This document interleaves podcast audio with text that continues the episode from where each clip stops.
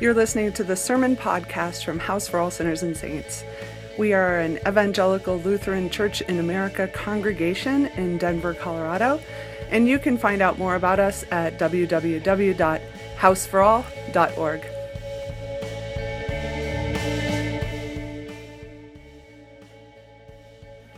Grace, peace, and mercy are yours from the triune God. Amen. Uh, first of all, happy Pride Weekend or, or what he, here at the church we like to call the Feast of the Unclean. My own Feast of the Unclean celebration began with someone leaving a comment on Facebook about my own uncleanness, claiming that I was, quote, not a real preacher, but in fact was an evil, vile witch who probably slept with the bishop. Thank you. Thank you. Thanks. I'm like, which bishop?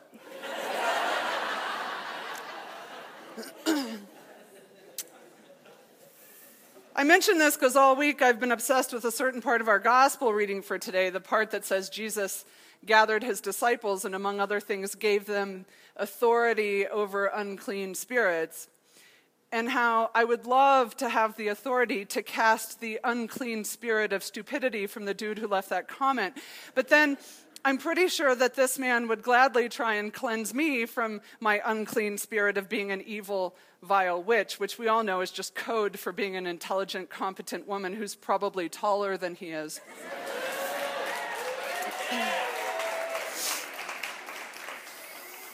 But uh, herein lies the problem of giving Christians the authority to cast out demons. We're all sure the other guy has them.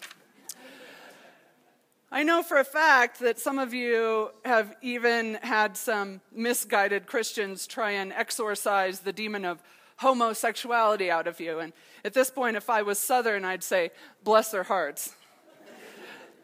but at the same time, we can't ignore the idea of unclean spirits entirely, since Jesus was all about it. I mean, he went around casting out demons in every single place he visited, like I hit up bakeries in every single place I visit.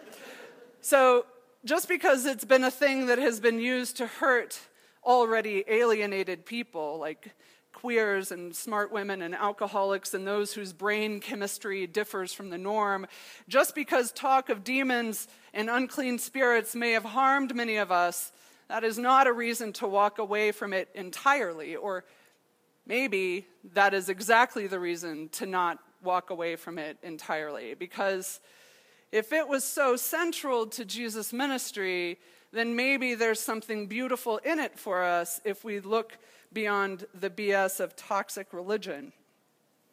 Look, like many of you, I've struggled with the idea of demons. I don't, I don't believe that we all live in danger of like free floating evil beings entering our bodies and making us do things we don't want to do. Like, I was just walking along as a totally whole and happy person, just eating my ice cream and enjoying the sunshine when, bam, like a banana peel on the sidewalk, I slipped into a demon. And then I just started doing heroin and lying to my boss. I don't think that's how it works. Yet I do believe and have experienced that there are things in our lives that make us do things we do not want to do. St. Paul talked about that in Romans 7 when he said, For I do not do the good I want, but the evil I do not want is what I do. There are factors and dynamics and pathologies that we feel powerless over, things we can't always see that are affecting us and others in negative and sometimes deadly ways. Like the unclean spirit of greed greed that enslaves people far from our shores so that we can have unlimited access to disposable products we don't really even need.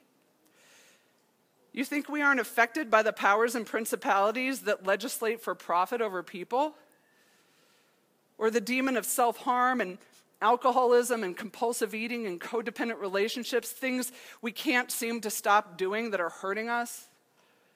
But the one that really has killed me this week, and probably many of you, is the demon of white supremacy. I mean, as progressive minded folks, we love to think that we're not racist, but do we actually believe that there isn't an evil that still permeates a society whose wealth and power came from the genocide of native people and the enslavement of African people just for the benefit of European people. Like spiritually, that kind of evil just goes away in a generation or two?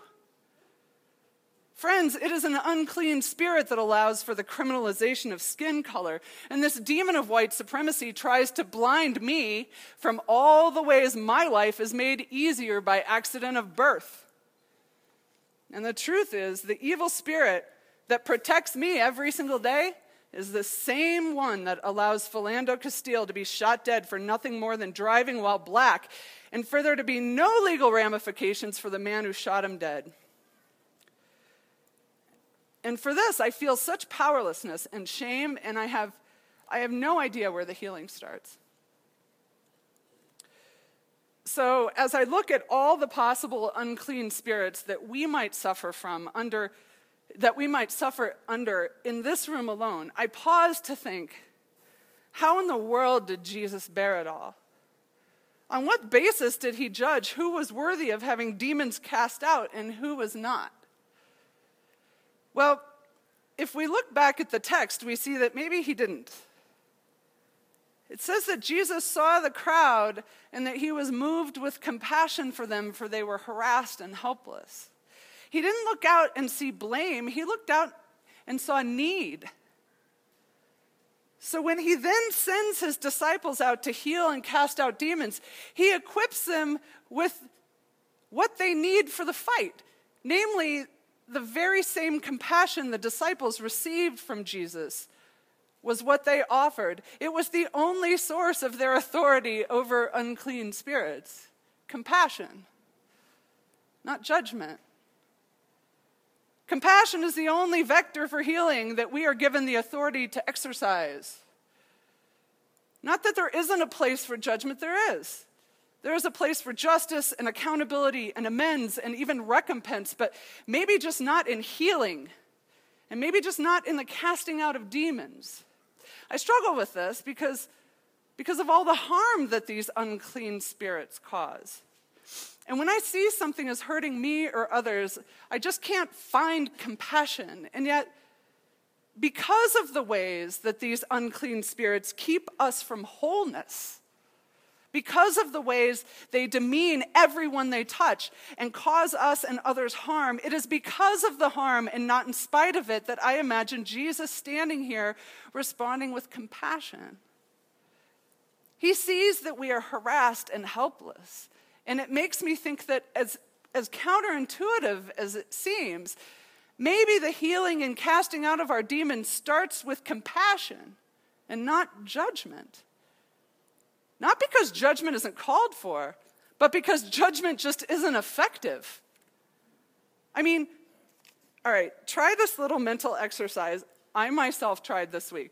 Now, I hate it when speakers and preachers say this, and I almost never comply, but even so, try closing your eyes if you're willing. Imagine what it is that you struggle with alcoholism, racism, perfectionism, greed, self loathing, whatever it is. Picture the unclean spirit which affects your life that you are powerless over. And then picture two different things. Picture Jesus standing in front of you, first of all, judging you, saying that you are bad, that you could be good if you just tried harder, and why can't you just get it together? You're pathetic. Now, how much healing do you feel? Okay, now, secondly, picture yourself in the midst of your unclean spirit and Jesus standing in front of you and seeing you with nothing but compassion. He sees the hurt, the pain, the struggle. He sees you and he thinks you are not your struggle and you are loved and beautiful and he wants you to be whole again. Now, how much healing do you feel? you can open your eyes. I guess this week, I myself just needed to have some hope that our unclean spirits are not a life sentence, like a hope that doesn't disappoint kind of hope. And when I thought of the difference between being confronted in judgment and being confronted in compassion, I began to think that maybe therein lies our hope. Since the judgment of others and ourselves usually results in denial and resistance and shame, none of which bring healing, but compassion. When I picture Jesus looking upon me and my demons with compassion, I feel release and I feel hope and I feel the beginning of healing. So tonight, I picture Jesus standing among us, unafraid of our demons, unafraid to call them what they are unclean. And I see him looking upon us with compassion and divine love in the midst of all that binds us and divides us and rules us. Because I believe that is our Lord's nature. And he wants our healing and wholeness too much to offer us something that doesn't work. So he takes out the big guns, so to speak. He takes out the secret weapon that demons fear compassion. See, maybe demons know that as long as we stay in, in a place of shame or denial about them, they have job security. But to have compassion on someone or upon ourselves invites us to see the things we judge not within the demonic story, but within the divine story. And when we see things from that perspective, healing happens. That's the part that wins. Amen.